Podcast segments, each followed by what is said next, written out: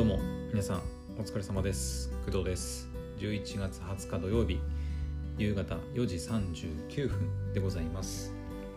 はいというわけで今日も夕方の配信やっていきたいと思います。えー、とまずね軽く、えー午後を振り返ろうかなと思うんですけど、えー午後はね、えーアニメ見たりとかうんあとは報告書書いたりとかねしてました。はい。やっと報告書になんか手つけられたっていう手つけられてなかったわけではないんですけどうん。もう完成でもいいかなっていう状態ではあるんですけどうん。もう公開しちゃおうかなとちょっと思ってます。はい。とりあえず公開してからまあその細かいところはね修正していくっていう形にしないと、うん、もう20日なんでね31日だったかな。11月って違う30日までだから11月30が締め切りなんでもう提出っていうか投稿しておいて、うん、あと細かいところは、まあ、都度修正するっていうのが、まあ、いいかなと思うんで、うん、とりあえず、うん、まだね、えー投稿してないですけど、はい、もう投稿しちゃっていいかなって感じでございます。うんえっと前にも言ったけど、えー報告書の、まあ、追記というか、えー、なんて言うんでしたっけ追記じゃなくて補足？その他詳細かな、うん、の部分に、まあ、あの書いてある書いてあるっていうか、まあ、書いたように、えっと投稿されて、まあ、ある程度完成したなと思ったら、えっとこの報告書をね、えー読みながら、えっとまあ、音声でもね、えー、と喋りながら、うんまあ、振り返りというか報告をね、えーやっていきたいなと思ってます、はい、文章ではなかなか伝わらない部分もね、まあ、私はあんまり文章を書くの得意じゃないので、はい、ライターではないのでね、うん、なのであの音声で、はいまあ、ポッドキャストやってる人間としてあの音声で皆さんに報告できたらなというふうに思っていますので、はい。えー報告書のね、まあ、補足配信みたいな感じでやっていきたいと思ってるんで、はい、お楽しみにしておいてくださいと。はい、であとはそうだね。えっ、と今日のねお昼前の配信で、えーセレクションプロジェクトのアニメの第7話だったかな？を見てえっ、と、まあ、臓器提供のね話が、はい、出たりとか、結構そのスタンド FM でのまあ反応がやっぱり、うん、やっぱ臓器提供っていうねワードが強いのかわかんないですけど結構たくさんの方にいいねしてもらったりとか、うん、Twitter でなんか、まあ、あの配信がきっかけかどうかはわからないですけど2人ぐらいフォロワーが増えたりとかみたいなのあったんで、はい、気になる方はねあの、まあ、ぜひねお昼前の配信聞いてほしいです。じゃなくてえっと その話で終わるんじゃなくてえっとまあ、その、セレクションプロジェクトセレクションプロジェクトで臓器提供の話はしたんですけどあのちょっと泣いたって話したじゃないですか。あそのうん、まあ、臓器提供するってことは臓器提供を受けるってことはそれなりにその厳しいなんていうのかな子供時代というか苦しい環境で育ってきたみたいな苦しい思いをしてきたかっていうね表現が出てきたりするんでちょっとかわいそうで、はい、泣いたりちょっとしてたんですけどあの午後にね無職転生の第18話を見たんですよ。はい。無職転生はね土曜日の、えーえー12時過ぎてから更新されるんで午前中は見てない見れないんですけどはい。あの午後にね無職転生の第18話、えータイトルなんだっけな？副題がねえーとねそれぞれの道とかだったかな。なんだっけ？それぞれの旅か、うん、っていうねあのタイトルがついてるんですけど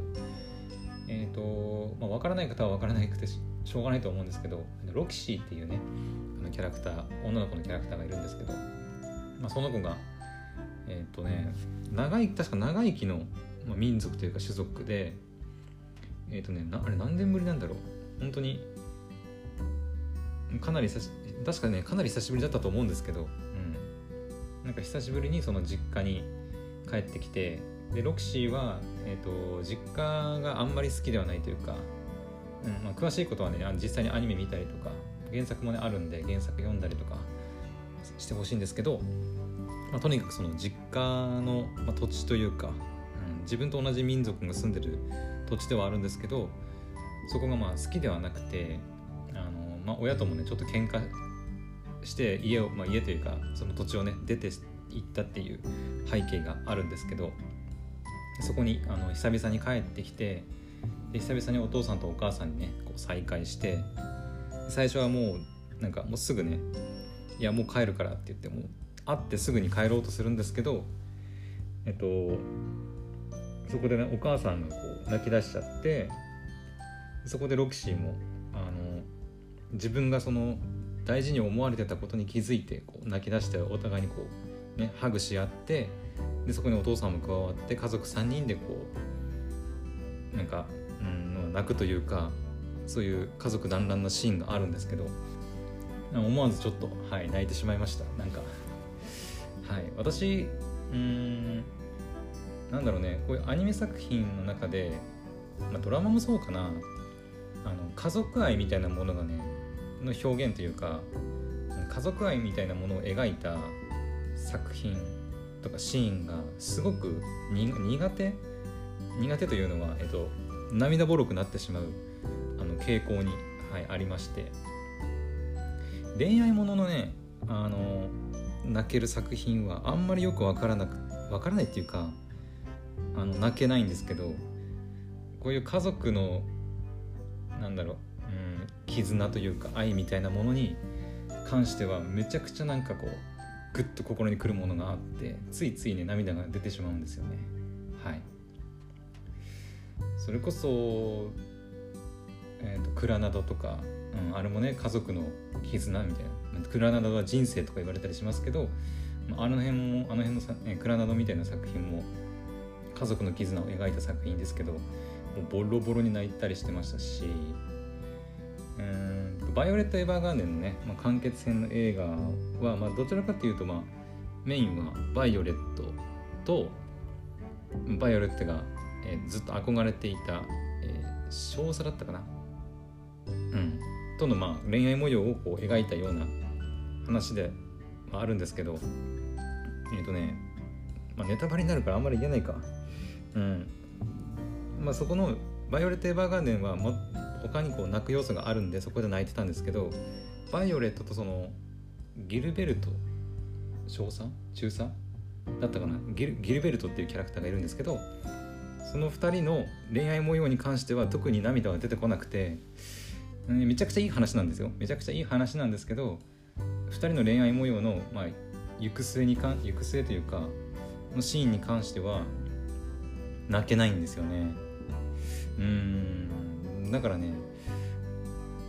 はいあそういうことです、はい、あの家族愛には泣けるんだけど恋愛に関してはなぜか心が心というかうん泣けないっていうねあの特性を持つあの私でございます。はい。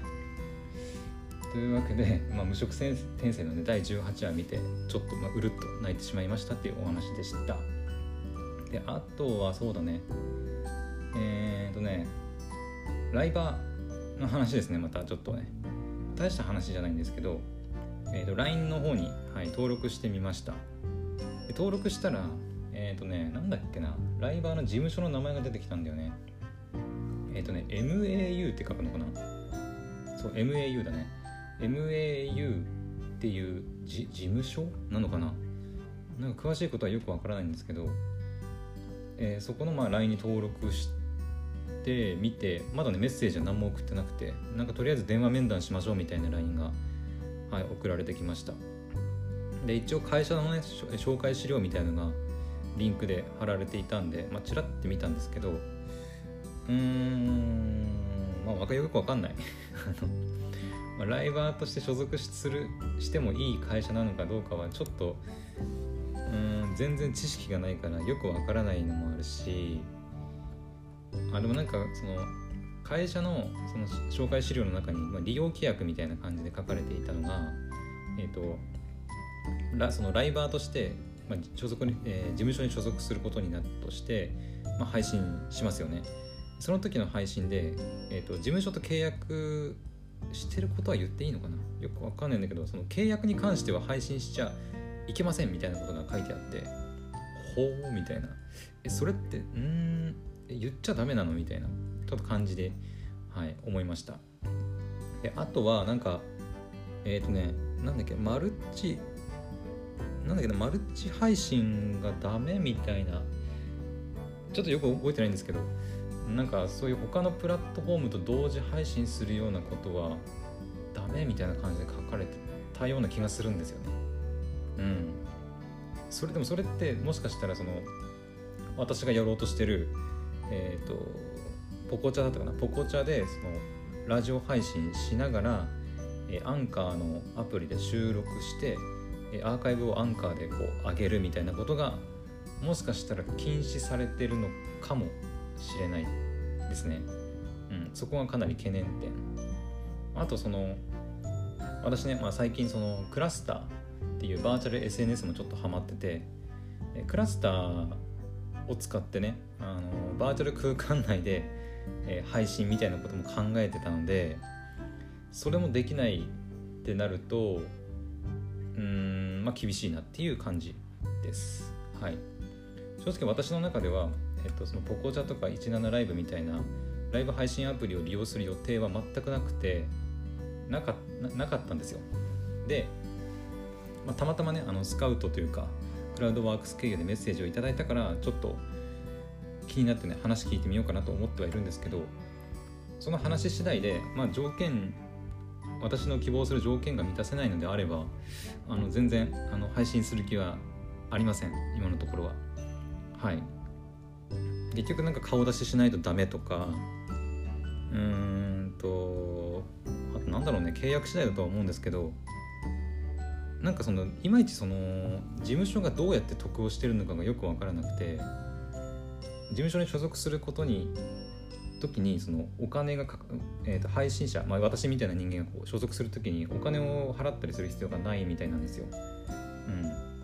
それってそんな全く初心者のライバーが所属することってに何か意味意味というかメリットあんのかなっていうのもちょっと、うん、よくわかんないんですけど感じたりとかあとその、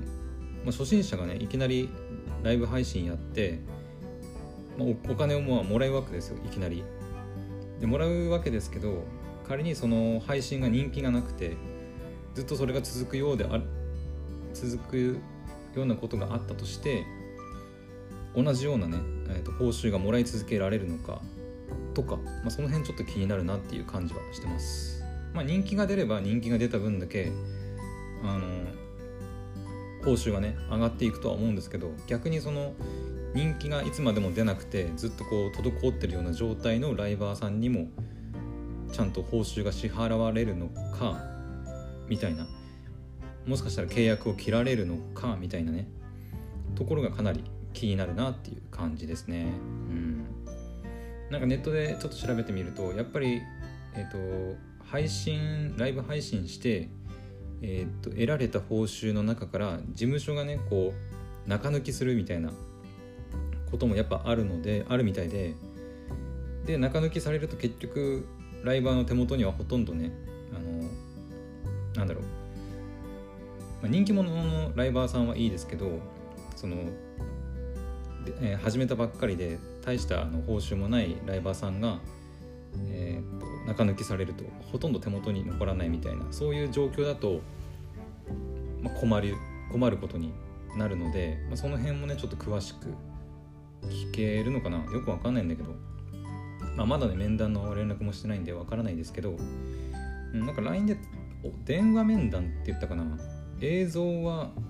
おそらくいらないかな。わかんないけどうん。まあやってみてあの話聞いてみてかな。うん。まあ一応その MAU だったかな？っていう事務所には他にもライバーさんが所属してるらしいんですけどうんまあネットで調べた感じ、まあ、そこまでなんか大手大手っていうのかな？なんかうん、まあ、でかい事務所というわけでもないらしい。うん全然わかんないからね私。ライバーのことことがね。でなんか調べてみるとなんだっけゆゆうこさんだったかな？がえっ、ー、と企業、うん、やってるそのなんだっけ株式会社321だったかな？321だかっていう会社が、まあ、結構でかいとかっていう話は聞くんですけどなんかその MAU がめちゃくちゃ人気だみたいなめちゃくちゃ大手のライバー事務所だみたいなことはないのかなっていう、うん、感じ。ネットで調べた感じだと。はい。うん。まあ、そんな感じかな。本当にあの全くねあのライバーに関してはあのー、知識も経験もないからとりあえず自分でネットで調べて、まあ、面談受けてみて話聞いてみてって感じかな、うん、おそらくそこからかなって思います。はい。とりあえず言えるのは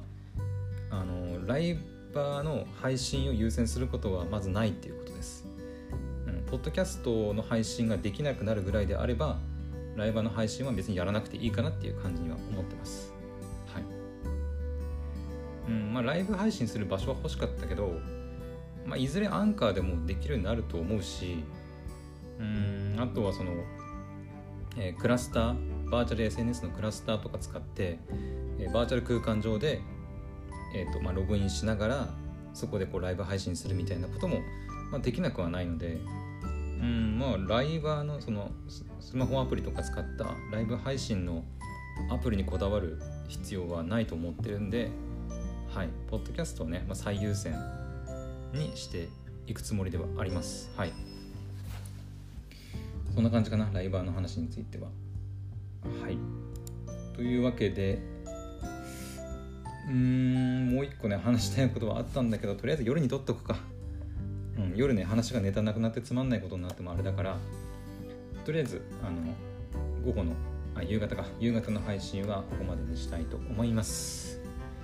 はい。えっ、ー、とまたね、えー、夜の配信でお会いしましょう。それではバイバイ。